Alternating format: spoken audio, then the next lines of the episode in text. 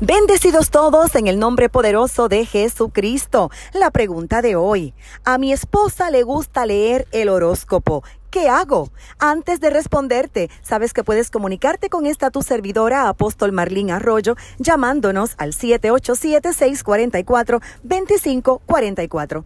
La astrología es la interpretación de una supuesta influencia que las estrellas y los planetas ejercen sobre el destino de la humanidad. Obviamente es una falsa creencia. El Padre es claro en las Sagradas Escrituras. Cita Isaías capítulo 47 versos 13 al 14. Los muchos consejos te han fatigado. Que se presenten tus astrólogos, los que observan las estrellas, los que hacen predicciones mes a mes, que te salven de lo que viene sobre ti.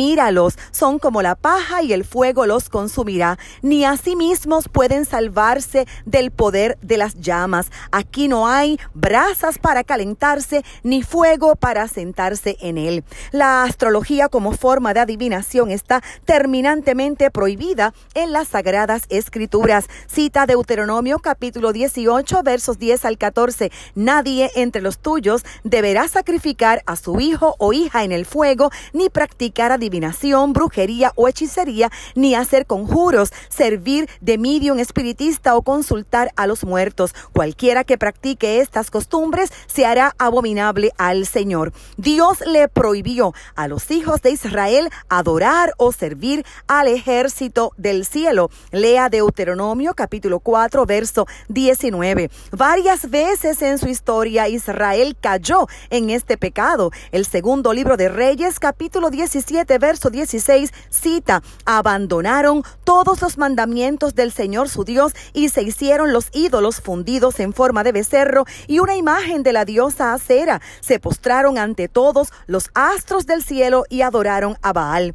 El culto a las estrellas trajo el juicio de Dios. Los creyentes debemos evitar todo contacto con la astrología e ignorar los horóscopos que aparecen en revistas, periódicos, radio, televisión.